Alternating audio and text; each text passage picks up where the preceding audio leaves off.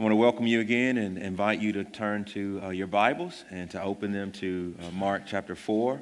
We'll be picking back up in Mark's Gospel and we'll be looking at uh, verses 21 through 25. And if you have a Bible, I'd invite you to open them because uh, uh, earlier in the sermon I put this passage in its context because I think the context actually shapes uh, how we understand what's happening in front of us. So, Mark 4 21. And Jesus said to them, Is a lamp brought in to be put under a basket or under a bed and not on a stand? For nothing is hidden except to be made manifest, nor is anything secret except to come to light. If anyone has ears to hear, let him hear. And he said to them, Pay attention to what you hear then. With the measure that you use it, it will then be measured to you and still more will be added to you. For the one who has, more will be given, and from the one who has not, even what he has will be taken away. Amen. Let's pray. Father, the grass withers and the flowers fade, but the word of our God shall endure forever. Men and women will come and go, but your word is true. It is from everlasting to everlasting, and it is profitable for our salvation, but it is also profitable for our sanctification. Father, I pray that as we open up your word, that you would be conforming us to the image of Christ. Might our lives look like the one who saved us from sin. Might you do this by your Spirit and through our time for Jesus' sake. Amen. Uh, Bryan Loritts uh, writes that something uh, tragic happened when he was 17 and he said that it, it really altered the course of his entire life. In case uh, many of you who don't know who Bryan Loritts is, he's a, uh, he was a pastor of Fellowship Memphis. In Memphis, it was a, a multi ethnic church. He then moved to New York, and he's now pastoring a multi ethnic church in California. And here's what he writes something that happened when he was 17. When I was 17, my dear friend Craig Tarleton collapsed and died of a heart attack while running around the track of our high school. He too was 17. And prior to his death, I felt an uncommon urge to share my faith with him. Every day I'd walk into our chemistry class, and it seemed as if God was grabbing me by my jacket, begging me and compelling me to share my faith with Craig. But I gave in to thoughts of rejection and told God that I would get to it later. Well, later never came. And so there I was sitting at his funeral, and for the first time I was confronted with my own mortality. At 17, you never think about death. 17 year olds think about what college they're going to go to, what they will score on the ACT. Will she go to the prom with me? What they will do with their lives. But that day was different. I made a decision as I sat at my departed friend's funeral to get serious about sharing my faith. It was there, a few feet away from my friend's casket, that I gave in and decided to embrace what I believed was God's call on my life to preach the gospel. End quote. If you were to interview Bryan Loritts, he would say that that moment was pivotal in his life. That being next to a casket and having opportunity, opportunity after opportunity to share his faith with a friend, uh, and that day never came. And he was experiencing more than just grief. I think there's a grief over death, but if you listen to him right, he's actually saying there was something deeper than just grieving the loss of my friend. I was grieving what I refused to do when my friend was alive. And if you were to ask him, that compelled him, and God used it to bring him into the gospel ministry the question that I want to sort of put before us this morning is uh, Is that a healthy emotion that a 17 year old Christian should feel? Now, why, why am I asking, is that a healthy emotion? Because I think uh, some of us might address this 17 year old kid if it were our own and say, well, baby, God is sovereign, you know, and you can't save everyone, right? And that might be a way that we would try to comfort uh, and, and I get it. I get what that parent might be trying to do is to push this thing towards the sovereignty of God. The problem when you push this thing all the way on the sovereignty of God, you, you undermine sort of human responsibility. Now, I'm not going to uh, pretend to know how these two things interact, but I do know that they do together. We might say, well, you can't save everyone. Well, if you listen to Bryan, Bryan says, well, I, I knew the gospel. And all I needed to do was to open my mouth. The question I want to ask us this morning is could it be that a, a principle and a person was at work in the life of that little 17 year old boy that validates exactly what he was feeling? Maybe what he was feeling is, is what believers ought to feel uh, in those moments where the Lord calls us to be courageous. He calls us to speak truth into darkness. He calls us to step up and to intervene in the midst of injustice. Maybe that feeling is there for a reason. And the case that I think our text makes today is I think it's actually biblical. I think what, what we're going to unpack in our passage is that there is a person who resides in the hearts of God's people, namely the Holy Spirit, and there is a principle, an important principle that's at work that Jesus sort of lays out with his disciples that I think is important for us to understand this morning. And so, I, the first thing I want us to look at is, is this important principle. And I think you see this principle uh, in verses 21 through 23. And, and I'm calling this an important family principle because if you look at this passage in its context, that, that Jesus really is building a new family.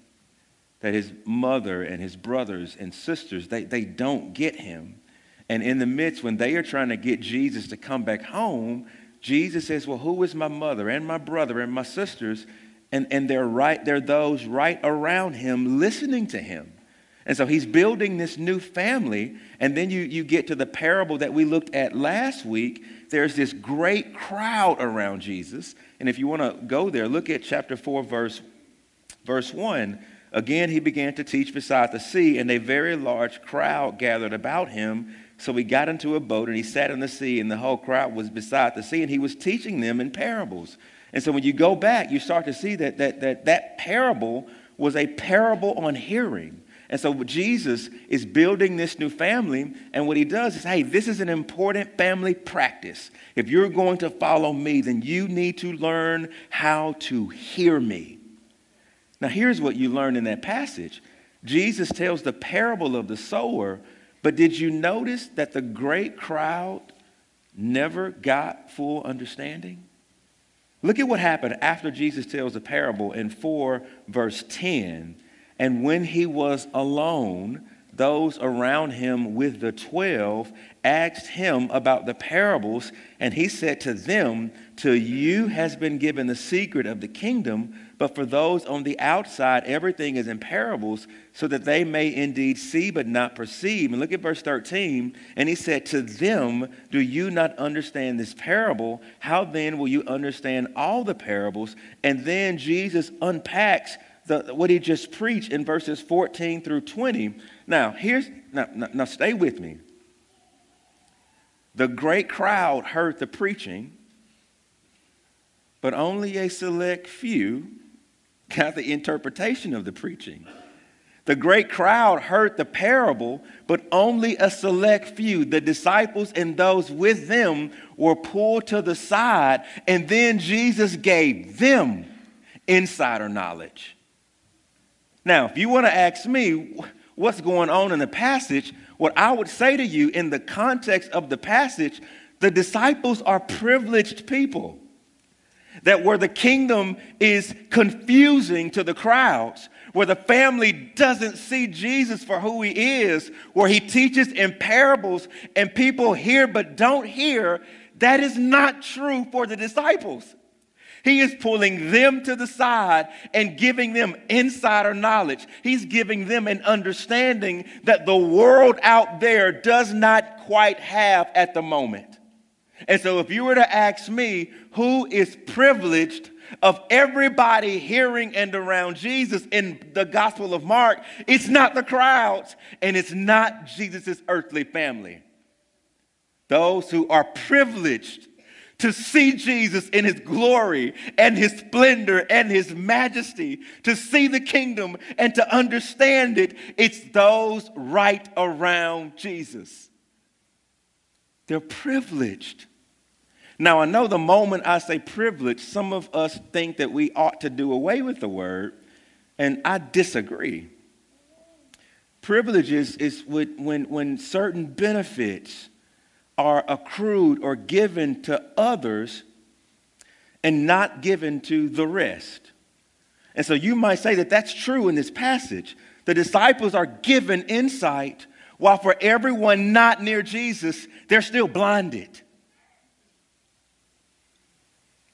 You're privileged. If you can get out of here and go get, a, get in your car and drive your own self home, and your license isn't revoked, and your eyes still work, and your hand and eye coordination still works, and you can afford a car, say what you want to say, but you're privileged. You're privileged if you can read and write because so many people can't read and write. I mean, think of what happens if we don't have teachers. Teachers are those who steward the privilege of education on a daily basis until they take our little kids who can't read and can't conjugate verbs and can't write, and we move them to a place where they can then function in society. But until they get to that place, they are disadvantaged. Now, let's go back to the text. The disciples are privileged with seeing the kingdom. Now, we know from the rest of the Gospels, we'll get to this a little later. You might think that what Jesus wants to do is build this holy huddle. Let's get all the people who see the kingdom and let's get us in a room and let us gloat over all that we know and let us debate spiritual things and let us shut ourselves out from the rest of the world because Jesus wants to keep us in the elect few, right? Like that, like it's so easy to think that that's what Jesus is doing. And I think the way this parable functions in this passage is Jesus, he's saying, whoa, whoa, whoa, tap your brakes. If you think my intention is to pull you 12 out and those with you out from the crowd and then give you insider knowledge. And we keep this insider knowledge to ourselves and we say to hell with the world. If you think that that's what Jesus is doing, Jesus says, Whoa, you are completely missing what I'm doing. He actually says, Now look at our passage. Is a lamp brought in to be put under a basket or under a bed and not on a stand. For nothing is hidden except to be made manifest, nor is anything secret except to come to light. So now, now, now think about it. In Jesus' day, they did not have these switches where you could just go back here, hit a light, and boom, the whole, the whole sanctuary just lights up you had to go and get a lamp made of stone and made of clay and filled with oil, and you would light that wick. And they did not have central air conditioning, no electricity. And so, if you wanted to light your, your home up, you had to go and light this, and then you would put this right here on a table or somewhere. Why? To light up the entire house. And here is what Jesus says How foolish is it to think that we're going to light something up and then put it under a bed. That defeats the purpose of giving you light. You burn the house down, you put the light out. He says, rather, we light things so that we can put things on full display, and in putting them on full display, we drive away darkness. Now, I think what's happening in the passage is look at the word secret. He says, nor is anything secret except to come to light. This isn't the first time we see secret in chapter 4 of Mark. Go back up to verse 11. And he said to them, To you has been given the secret of the kingdom. But for those on the outside, everything is in parable. And then he says, to, Do you not understand this parable? How then will you understand? How do these two passages link together? Jesus is giving light to the disciples. And light is understanding of who he is and what he's up to. And so he asks the question Do you think this is hidden and you get light for me to leave you in the darkness, and darkness is those outsiders who don't see? Or do you think I'm giving you light and insight into the kingdom so that you will put this light on display and let those who don't know me and don't see come to a saving knowledge of me? That's how this parable fits into the scope of Mark chapter 4. Now, why am I saying that this is not just a parable, but this is an overarching principle of the Christian life? Because Jesus uses language like this all over Matthew and Mark and Luke. In Matthew, you know what he says in Matthew 5? You are the light of the world. A city set on a hill cannot be hidden, nor do people light a lamp and put it under a basket, but on a stand, and it gives light to all in the house. In the same way, let your light shine before who? Before others, so that they may see your good works and give glory to the Father who is in heaven. Same idea, phrase a little different. And it goes again later on in Matthew chapter 10. So have no fear of them, for nothing is covered that will not be revealed or hidden that will not be known. What I tell you in the dark, you say in the light. And what you hear whispered, you go proclaim on housetops. And do not fear the one who can kill the body, but cannot kill the soul. You fear the one who can kill the body and cast thy soul into hell. You hear what? This is a principle. And what is the principle? The great kingdom privilege that we now have comes with kingdom responsibility. That, that's the principle that the grace that the disciples had of seeing and knowing and savoring and making sense of the kingdom that it was not for their benefit alone, but it would soon be for the good and glory of others. And so Jesus is, in essence, saying, I am not building a selfish family of followers who will turn in on themselves and take what they know and understand and exclusively use it for themselves. He is pouring into these disciples, giving them hidden knowledge so that one day he might reveal to the world what he is like and what he is up to through the disciples. You tracking with it now? Every truth we cherish, every doctrine we embrace, every grace given, every devotion we read according to Jesus is meant to be personally heard and personally believed and personally enjoyed and personally savored and then put on a public platter for a dying world to eat of. He's building a family of privileged people who discover him in private and then steward that privilege in public, no matter the cost. That's the family principle that he's laying out. Kingdom privilege comes with kingdom responsibility. The second thing I want us to work through is obvious family problems.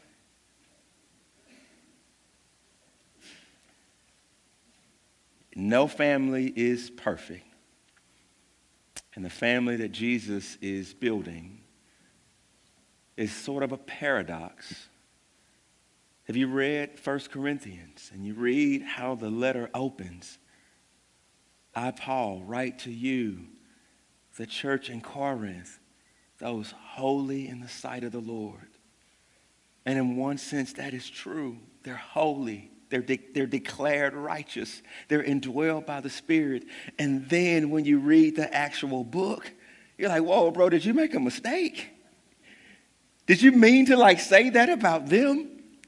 They're taking, I won't go into all the detail, but that's the paradox, right? That's the paradox. The family that Jesus is building is both righteous and holy and acceptable and perfect, declared righteous, and we're broken and we don't get it right.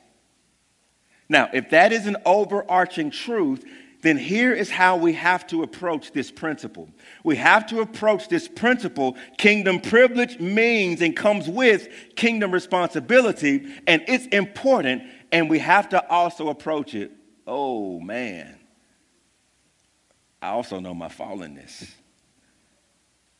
Now, here's the thing about Jesus when he commands something, he also commands it because he also knows that there is a propensity in us to not do it. And so when he commands, do not be afraid of him who can kill the body. Be afraid of him who can kill the body and cast thy soul into hell. Why would he spur us on in that way? Because he knows that when we have to speak to power and stand before rulers and princes, and they threaten to behead us on account of our testimony to Jesus, he knows that something in us will cower under that fear. And so, what he does with his word, he says, Hey, let me tell you what's really going on. Don't be afraid of him. To be absent from the body is to be present with the Lord. You speak my truth in his presence. Even if it costs you everything, I will resurrect you. And so you have to have that same approach when you read a passage like ours. When he says privilege comes with responsibility, we have to say, oh, we should expect to see people not stewarding this well. And it starts with the disciples. We're going to get there to Mark chapter 9 and Mark chapter 10. But if you want to go sort of put these two passages next to each other, you can clearly see what they wanted to do with this insider knowledge and insider power and insider revelation of the kingdom that they had. They said, Jesus, can we sit on your right hand and your left? That's what we want, right? That's what they want to do with the privilege. Let me sit at your right hand and let me sit at your left. Jesus, can we be great in your kingdom? If you want to be great in my kingdom, he says, go serve. Jesus, let's kick away the little kids. In Mark chapter 10, he says, no, the kingdom is actually full of children. Let them come. Jesus, you want us to rain down fire on the Samaritans? He says, No, Jesus, we saw demons obey us and evil spirits come out of people with the power you gave us. He says, That is what you're rejoicing over. You need to rejoice that your name is written in Lamb's book of life, right? So, what you get when you look at the, at the disciples is this paradox. They get it and then they don't get it. Which is a segue for what we see in church history. You've heard about Christians killing Muslims. You've heard about holy wars. You've heard about a man by the name of John Calvin who's written the Institutes of Christian Religion, who's written commentaries on a lot of the Bible, and yet he condemns a man to be burned at the stake? How is it that you have all of this insider revelation and then, practically speaking, there's a disconnect? I got a few texts from a few people about a song that's on the Spotify playlist. And it's called Precious Puritans, and it's written by a man by the name of Propaganda. Here's the backdrop to that song. Propaganda is a spoken word artist, and he was a part of a church, and the pastor thought that the Puritans hung the moon that all of his books that he read and would refer to people were written by Puritans, and all of the people that this guy quoted were Puritans. And here's propaganda, who is an African American man married to a biracial wife. They're in this church, and he's like, Yo, pastor, stop doing this. And here, here's that, that's the backdrop to the song. Here's what he writes Oh, that we can go back to the America that once was founded on Christian values, you say. They don't build preachers like they used to, you say. Oh, the richness of their revelation. It must be nice to not have to consider race. It must be nice to have time to contemplate the stars Pastor, your colorless rhetoric is a cop out. You see my skin and I see yours, and they are beautiful, fearfully and wonderfully, divinely designed uniqueness. Shouldn't we celebrate that rather than act like it ain't there? I get it, but your precious Puritans got it.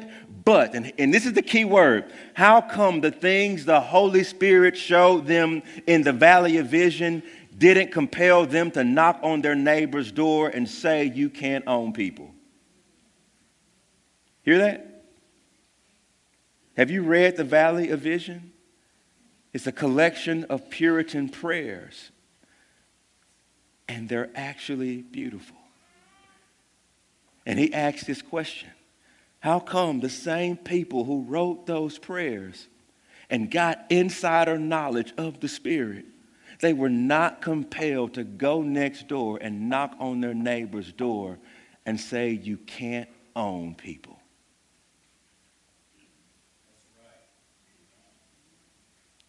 You hear what he's saying?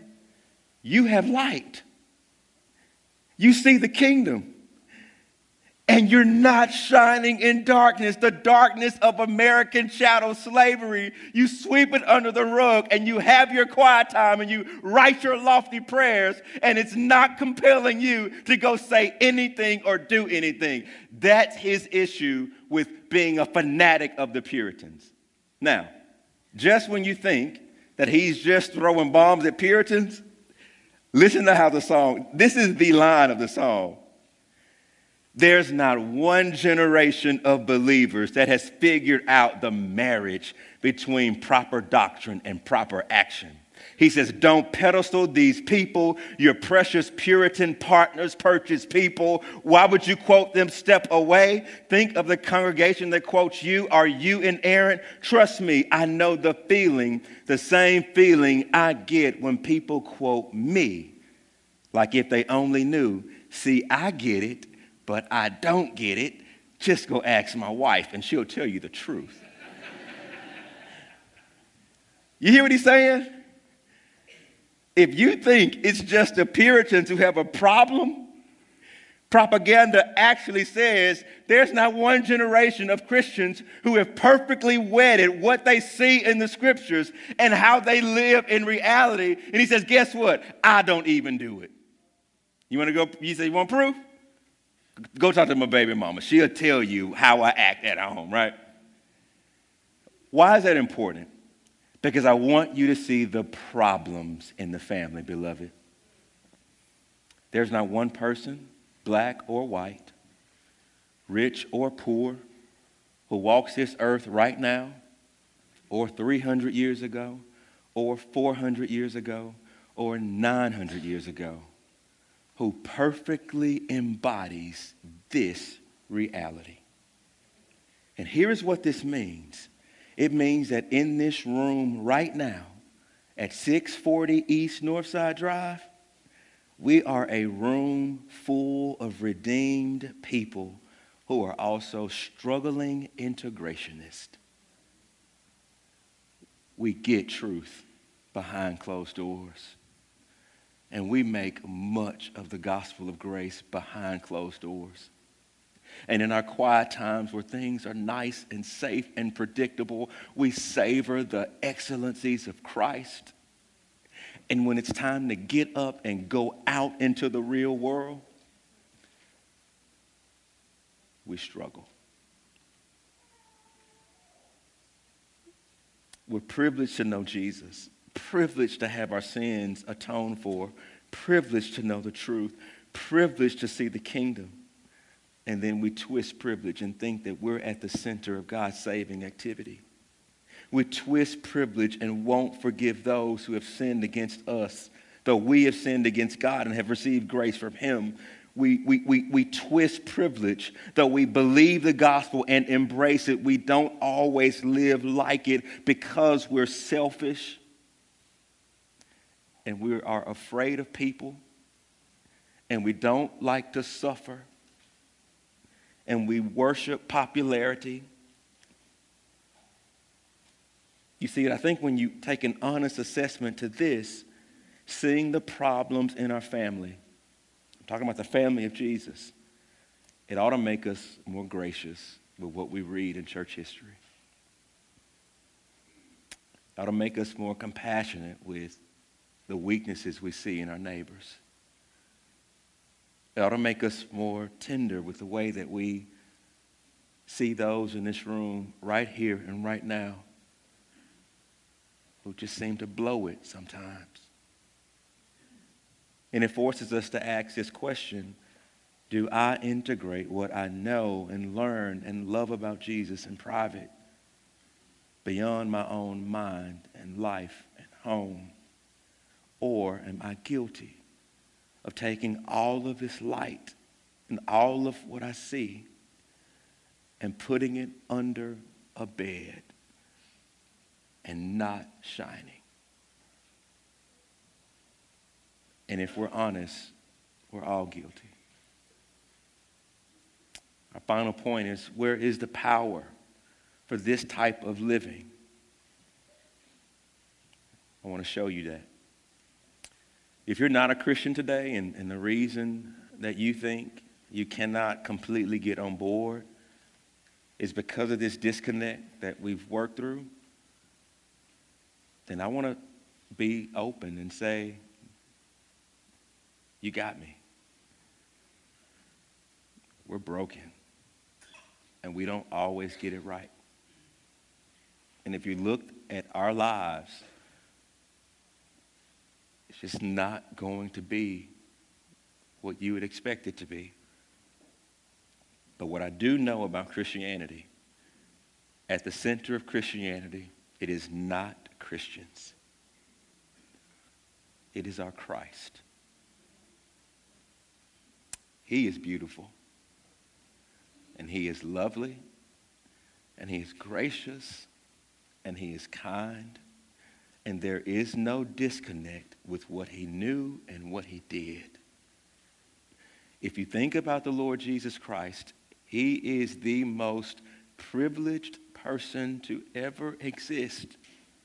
That when you look at what the author of Proverbs write about Jesus, Jesus says, ages ago I was there at the first, before the beginning of the earth, when there were no depths, no springs abounding with water, before mountains had been shaped, before hills had been brought forth, before the earth was made with its fields, or the first piece of dust hit the ground, when the world, when the Lord established the heavens, I was there, when he drew the circle on the face of the deep, when he made firm the skies above, when he assigned to the seas their limits, when he marked the foundation of the earth earth. I was there like a master workman. I was his delight, rejoicing before him always. John says, In the beginning was the Word, the Word was with God, the Word was God, and without him there was not anything made that was made. In him was the life, and the life was the light of men. If you look at the Bible, the Bible will say that Jesus is the most privileged person ever. He occupies a space of importance that no man or woman can ever occupy. Who can say that when the Lord made the heavens, I was there? When Adam and Eve fell, I was there. When the Lord came up with the plan of redemption, I saw that Adam would fall before Adam was even created. I was there. I saw when the Lord laid the foundations of the earth. I was there. What did Jesus do with his uniqueness and his privilege? Did he stay and boast of himself in glory? Or did he come to the earth? He was born, people. The person at the right hand of God the Father decided to take on flesh and then to go and be born of a woman. And then she gave birth, and you get this grand and public arrival of the Messiah. And he's there, and his body occupied space. His voice broke and penetrated sound waves and he showed up and he went to the temple and was circumcised and he went to all the Jewish feasts and made a public appearance. And then he was baptized in the Spirit and clothed with power. And you want to know what Jesus did with this power? If I had the power he had, man, if I could like tell that tree to get up and go over there, if I could take rain that's falling and freeze it and stop it, I would like show off. And I would show off to myself just to show that I could do it, right? And here is what you see about the person and work of Jesus clothed with power and using power on our behalf to raise the sick, to cast out demons, to restore sight.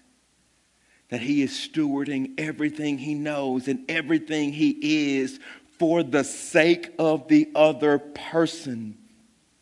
He moves towards the lost. He raises the dead, heals the sick, protects the vulnerable, sends corrupt religious leaders away, calms the sea, cries over the loss of a friend, brings disciples into his space to live with him. Skeptics loved him, prostitutes loved him, sinners loved him, women loved him, broken people who were outcasts loved him. And where we fall, right, with our racism, he says, I love Jew and Gentile. Where we fall with our sexism, I'm building a kingdom where there is no male, nor female, nor slave, nor free. We're one. Think about all the ways in which humans fall.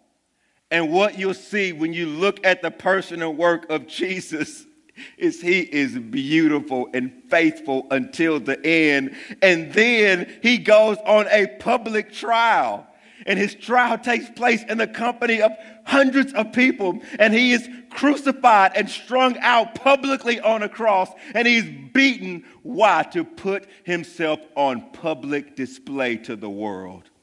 I am the reconciler between God and man. I will perfectly obey where sinners don't, and I will perfectly take away the wrath of God. You want to ask me where the power for living like this comes? It does not come from you and I alone. It comes when we journey to the cross. And there we see our sins atoned for. And there we see the righteousness that God demands. Only there will we find our power. And here's the good news they tried to keep Jesus down. The darkness tried to drive out the light. But Jesus really was like those birthday candles that you blow out. You think you can blow them out, and they just, them boys just light right back up. You blow them out, and they come right back at that. That is, in a sense, what happened. Darkness tried to drive away the light, and three days later, the light shone forth, and he is alive and He is setting our lives on fire.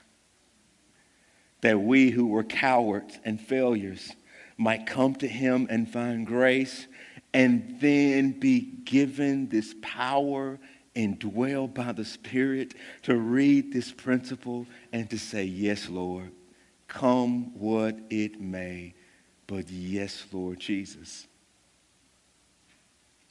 And I love it that Jesus is actually being grace, being gracious to us by actually telling us this principle. You ever had a teacher who wants you to succeed? I mean, they really want you to succeed. Their desire is not to trick you. They want you to succeed, and so they give you the study guide and tell you what's going to be on the test. That's what Jesus is doing in this passage, family. He says, I'm going to tell you. I'm going to tell you how you're supposed to live. Take what I give you, pay attention to it. My spirit is in you. Your sins have been atoned for. And he says, use it. To the measure you use it, more will be given and more will be added. For the one who has, more will be given. You hear what Jesus is saying?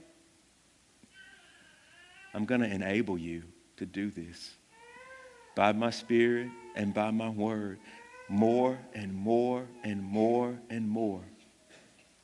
So here's the question that I want to close with What does this look like?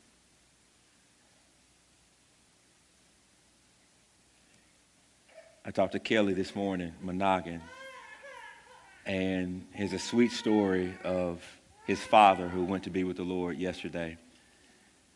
And Kelly said that one of the sweetest things that he heard was Kelly's dad is weeks from dying, and he's in the hospital, and he was sharing the gospel with his nurses. And Kelly got a video. And on the video, it's the man who Kelly's dad led to Jesus a few days ago. And he says, Your dad spoke truth to me. He told me about Jesus, and I was in a rough and hard place. That is letting your light shine, beloved. Someone came up to me, they were at the gym, and invited two strangers to church. That's letting your light shine, beloved. Some of you in this room are working with a family to rescue them and to give them grace. And you know who you are. And that is letting your light shine. That right now there's a team of our people who left the comfort of Jackson to go down to Panama City, Florida to help rebuild churches and homes and lives with the message of the gospel. And that is letting your light shine, beloved. What would our world be if we in this room committed to, by the grace of God and the enabling of the Spirit, to leave this place and to let our lights shine? What a beautiful world this could be. And my prayer and hope is that we would let Jesus shine. Let's pray. Father, I do pray that you would allow us by your grace and by your Spirit to steward the privileges and riches that we have of your kingdom accordingly. Father, our world is dark and it is hurting, and people are in need of truth and light.